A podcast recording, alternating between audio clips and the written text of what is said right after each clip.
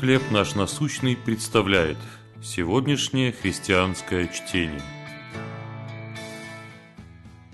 Неразделившийся дом.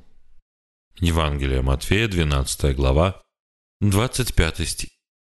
«Всякий город или дом, разделившийся сам в себе, не устоит».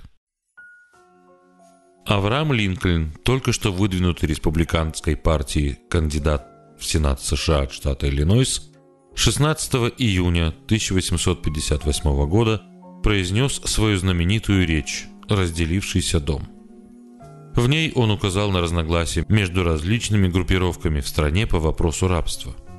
Речь вызвала переполох как среди врагов, так и среди сторонников Линкольна – он решил, что будет уместно использовать образ разделившегося дома, о котором говорил Иисус в Евангелии от Матфея, 12 глава, 25 стих.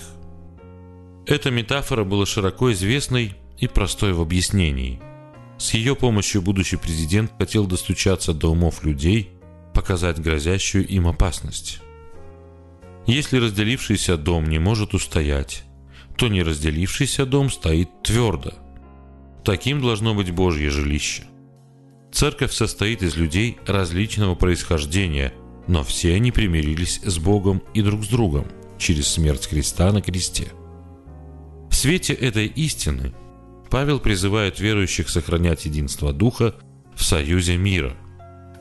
Сегодня, когда усилившиеся разногласия грозят разделить многие союзы, такие как семьи и церкви, Бог может дать нам мудрость и силу, чтобы с помощью Святого Духа сохранять единство – Тогда мы будем ярко сиять в темном, разделенном мире. Как Бог может сделать вас семейным миротворцем? Какие тексты из Библии могут помочь вам устранять напряженность или разрывы в взаимоотношениях? Господь Иисус, пошли мне мудрость, смелость и силу, чтобы жить в мире со всеми людьми.